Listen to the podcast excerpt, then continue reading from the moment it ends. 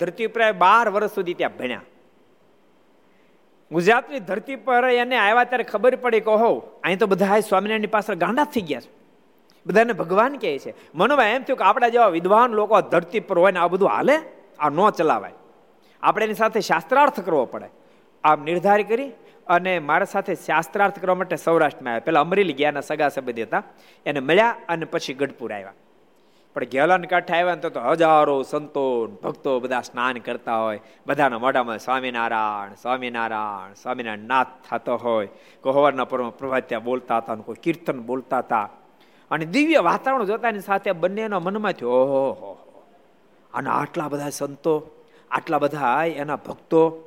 અને એમાં સંતોય પાછા વિદ્વાનો એ સંસ્કૃતના બધા સ્તોત્ર બોલતા હતા, કોઈ જન્મંગલ નામાવલી બોલતા હશે. આ બધી ઘટના જોઈ મનમાં થયું, આની પાસે તો વિદ્વાન સંતોય છે. આની સામે આપણે ટક્કર જીલી શકીએ નહીં. મળ્યા પહેલાં નક્કી કરી નાખ્યું.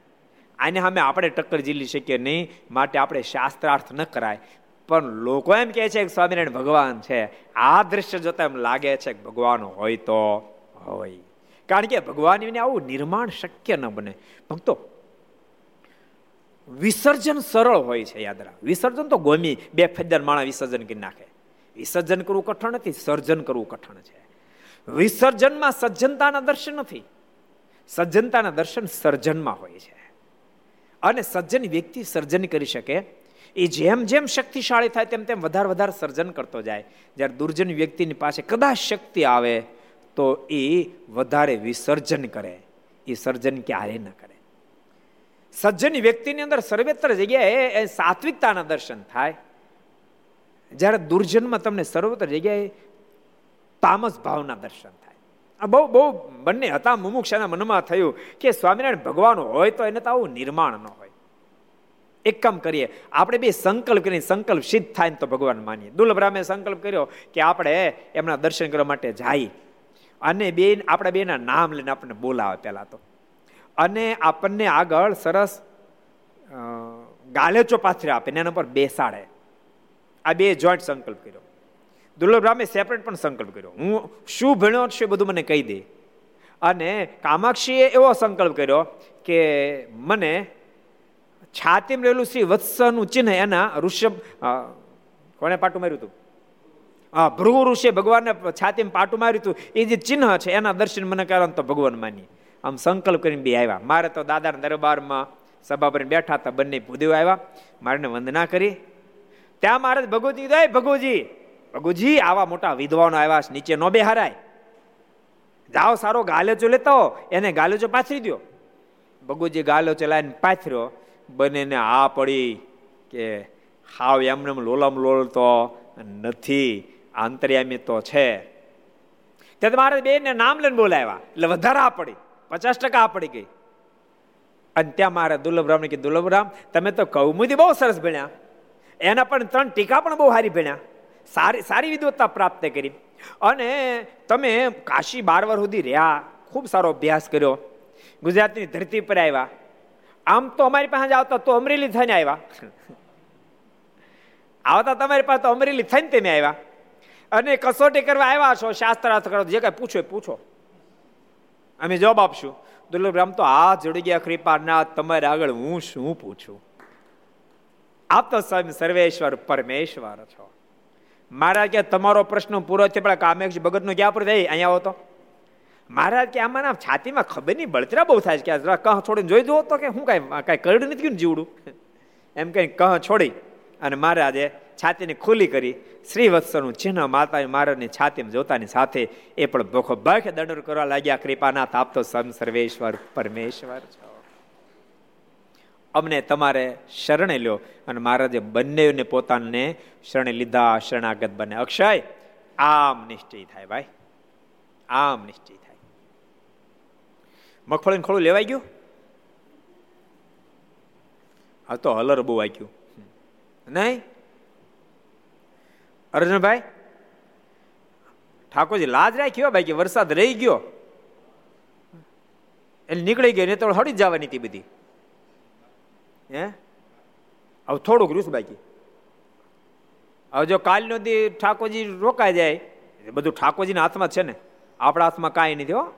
અને યાદ રાખજો, આખી જિંદગી સંતો પાર્ષદ બધાને કહું છું, બધી બાજી ઠાકોરના હાથમાં જ હોય છે. એ ઊંધી નાખે તો ઊંધી વળે છતી રાખે તો છતી થાય.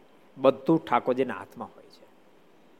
આખી જિંદગી ઠાકોરજીના હાથમાં જ બાજી છે એમ માનું અને મારું ભજન કરવું. એટલે અક્ષય ભગત ભેગા હતા એટલે એટલે મૂળ વાત એમ હતી. નહીં અક્ષય ભગત? તમે હતા ને? હા, એટલે. તો બોલો, એ હલર હાકો હતા તો પાછું કથા બેઠ હારા ન કહેવાય. હે? નહીતર એમ ન કહેવું તો હોઈ જાવું છું. તમારી કથા તો રોજ ચાલુ થઈ. અમારે એક બે દેનો પ્રશ્ન થોડો છે. આ તો રોજનું થયું. તમે એવું નહીં માનતા આપણે, સુરા ખાચર તમારે જેવું જ થતું. અર્જુનભાઈ, સુરા ખાચર આપણા જેવું જ થતું. કથાનો પ્રારંભ કરે ને, એટલે તરત જ શરૂ થઈ જાય. હું? રીંગણા જોખવાનું. મહારાજ એક દે સુરા ખાચર, આ કથા શરૂ થાય ને તમે કાં શરૂ કરો છો ઊંઘવાનું રોજ?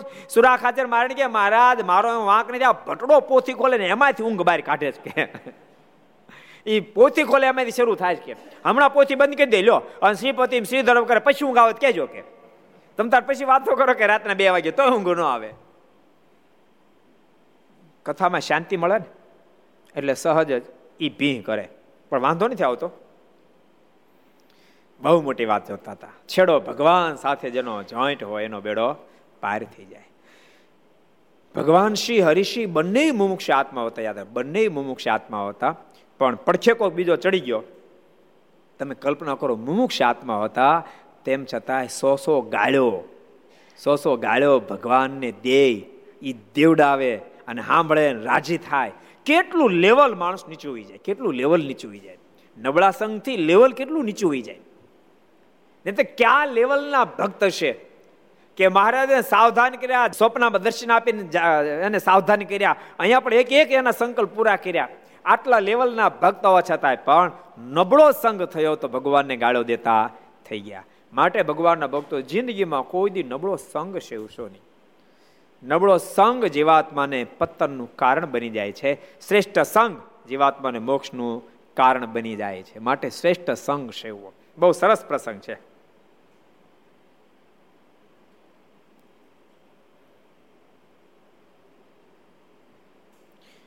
બીજી વાર દંડ દંડુડ કર્યા એટલે મહારાજ કે કેમ બીજી વાર દંડુડ કર્યા? ત્યારે દરબાર બોલ્યા છે, મહારાજ, અમે તમને અડધા ભગવાન માન્યા હતા. પહેલી ફી અડધા ભગવાન માન્યા હતા. ને હવે પૂરા ભગવાન માન્યા. કારણ કે અમે બે જણાએ સંકલ્પ કર્યા હતા તે તમે બધા જ પૂરા કર્યા. માટે અમે જાણ્યું છે, તમે તો પૂરા ભગવાન છો, માટે હવે વર્તમાન ધારણ કરાવો. અને મહારાજ, એટલા માટે અમે દંડવટ કર્યા છે. આપ તો પૂરા ભગવાન છો, માટે બીજી ફેરી દંડવટ કર્યા છે. વર્તમાન ધારણ કરાવો. વર્તમાન ધારણ કરો એ પણ બહુ જ મહત્વની ચીજ છે.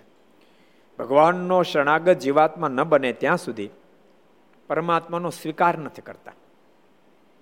યાદ રાખજો, તમારા ગ્રસ્થ વ્યવહારમાં પણ ભલે વર્ષો સુધી કદાચ દીકરા દીકરીના સંબંધની વાતો ચાલી હોય, પણ રૂપિયો નાળિયેર ના આપે, ત્યાં સુધી ફલાણી કન્યા મારી પત્ની છે એમ કહી ન શકે. ભલે કદાચ વાતો દહ વર આલી. કે ફલાણો યુવાન, હવે મારો હસબન્ડ છે, એમ કઈ ન વાગે. માત્ર બીજું કાંઈ ન આપ્યું, હાડી ન લઈ ગયા ને હાડલોય ન લઈ ગયા ને કાંઈ ન લઈ ગયા, બુટી ન લઈ ગયા ને કાંઈ એક રૂપિયો, સવા રૂપિયો શ્રીફળ આપ્યું અને ચાંદલો કર્યો. પછી દીકરીને કોઈ પૂછે, બેટા, તું કુંવારી છો? તક ના મારો સંબંધ થઈ ગયો છે.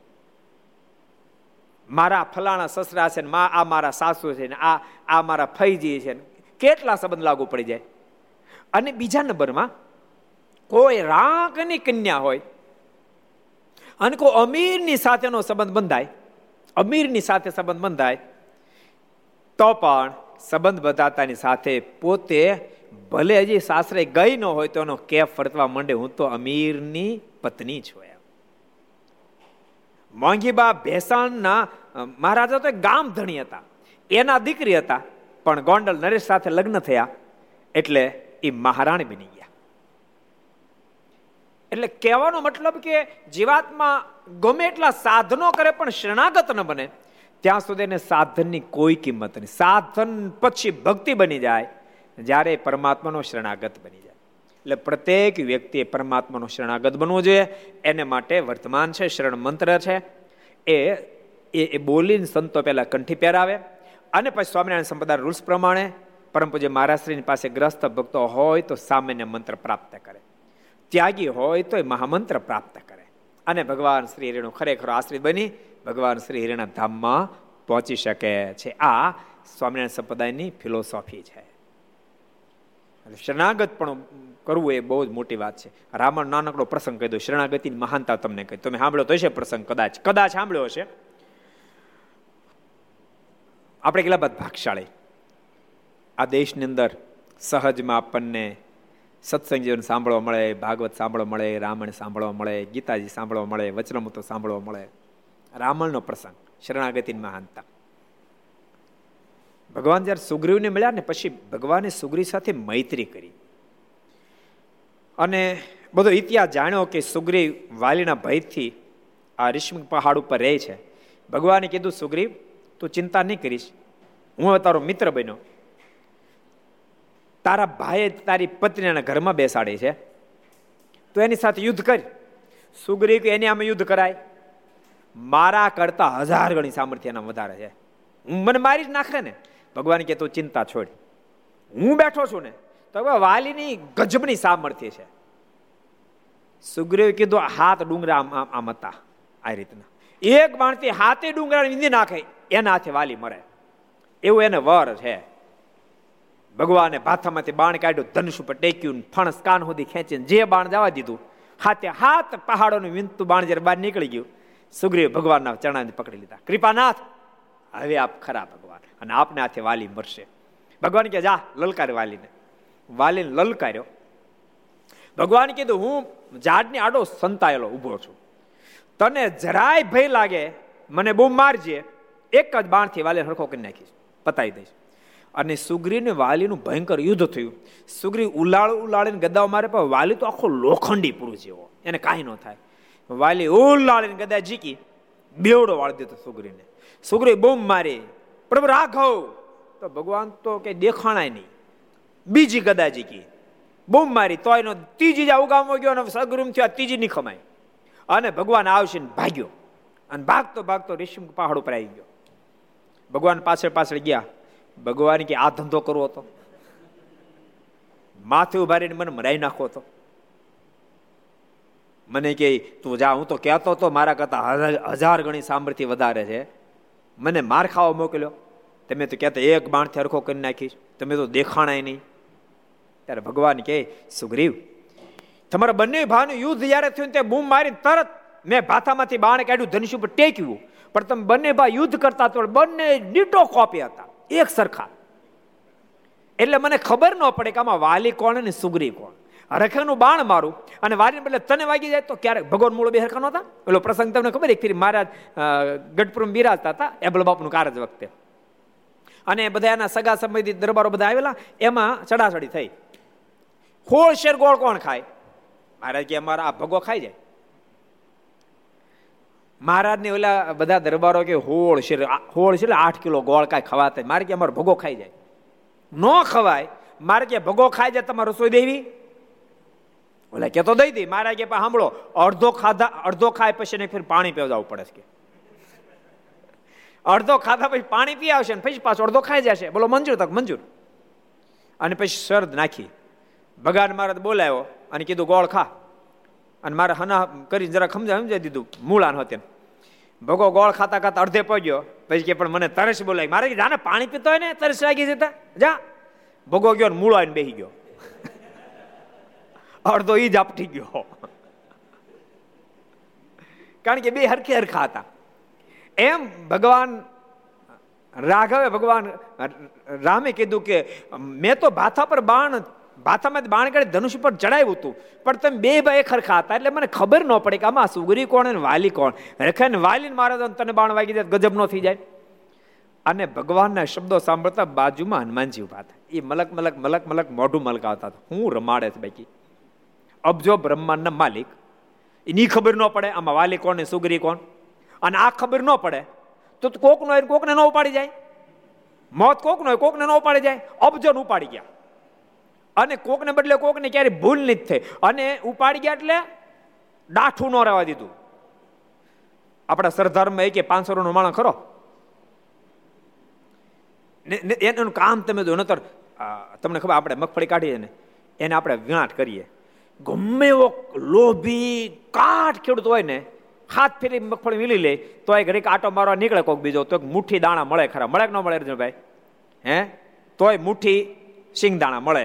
કપાસને પોહ એટલો વીણ્યો હોય તમે, અને ગમે લુખે જ ખેડૂતું હોય, પણ તોય પછી પાછો કોઈ આટા મારવા નીકળે અંદર, તો હલો કરવા નીકળે, તો દીવાબત્તી થાય એટલો કપા, એમાં રૂ મળે મળે કે ન મળે? પણ કોણ જાણે ઠાકોરજી કયું વણાટ કર્યું ને ડાઠું નો રહેવા દીધું, કે એક એક દાણો નો રહેવા દીધો, બોલો. પાંચસો નો એક દાણો ન મળે.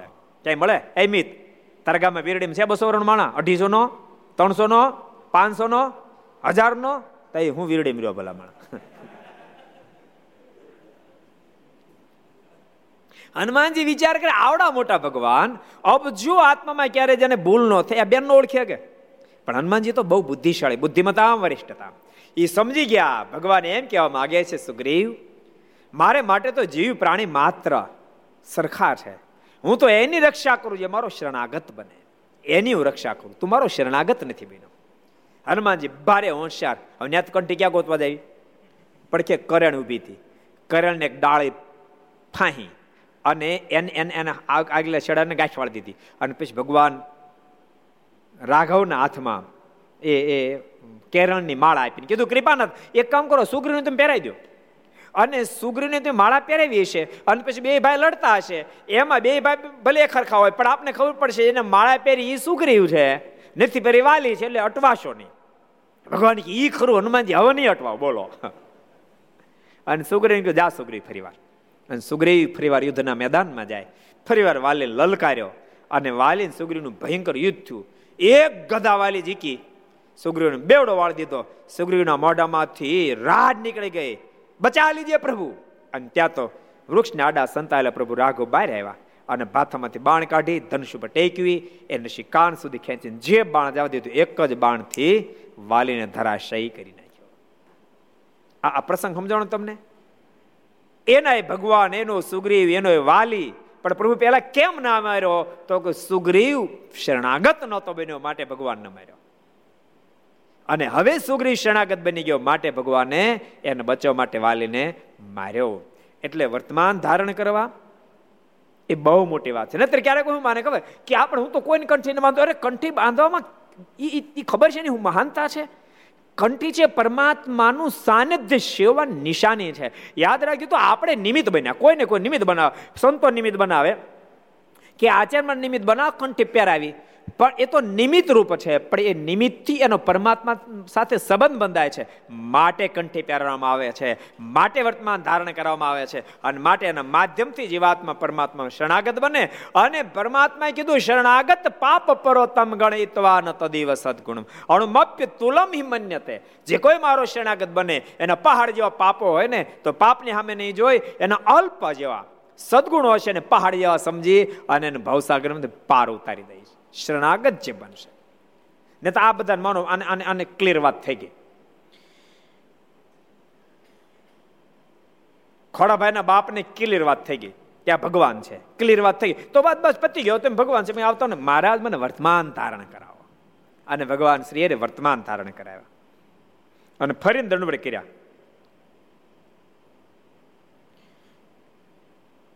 હવે આ પૂરા ભગવાન થયા. કારણ કે અમે બે જણાએ સંકલ્પ કર્યો હતો, તે તમે પૂરો કર્યો. માટે અમે જાણ્યું છે, તમે તો પૂરા ભગવાન છો. માટે હવે મને વર્તમાન ધરાવો. ત્યારે મહારાજે પાણી મંગાવી? પાણી મંગાવી?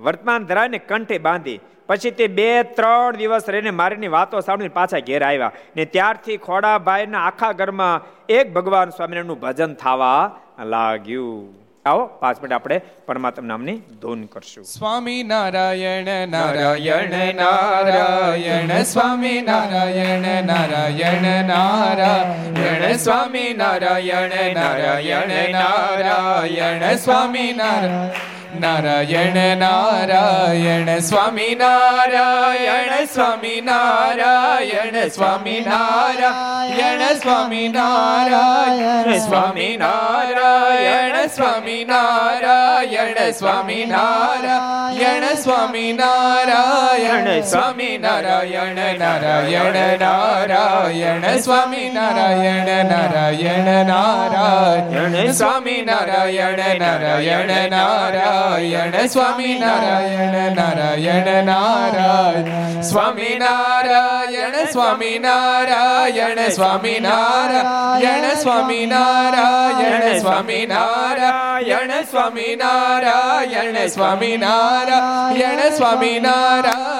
સ્વામી નારાયણ નારાયણ નારાયણ સ્વામી નારાયણ નારાયણ નારાયણ સ્વામી નારાયણ નારાયણ નારાયણ સ્વામી નારાયણ નારાયણ નારાયણ સ્વામી નારાયણ સ્વામી નારાયણ સ્વામી નારાયણ સ્વામી નારાયણ સ્વામી નારાયણ સ્વામી નારાયણ સ્વામી નારાયણ સ્વામી નારાયણ સ્વામી નારાયણ નારાયણ નારાયણ સ્વામી નારાયણ નારાયણ નારાયણ સ્વામી નારાયણ નારાયણ નારાયણ સ્વામી નારાયણ નારાયણ નારાયણ સ્વામી નારાયણ નારાયણ નારાયણ સ્વામી નારાયણ નારાયણ નારાયણ બોલો સ્વામિનારાયણ ભગવાન શ્રી હરિ કૃષ્ણ મહારાજ શ્રી રાધારમણ દેવ શ્રી લક્ષ્મી નારાયણ દેવ શ્રી નર નારાયણ દેવ શ્રી ગોપીનાથજી મહારાજ શ્રી મદન મોહનજી મહારાજ શ્રી બાલકૃષ્ણ શ્રી રામચંદ્ર ભગવાન કાષ્ટભન દેવ ઓમ નમઃ પાર્વતી પતય હર હર મહાદેવ હર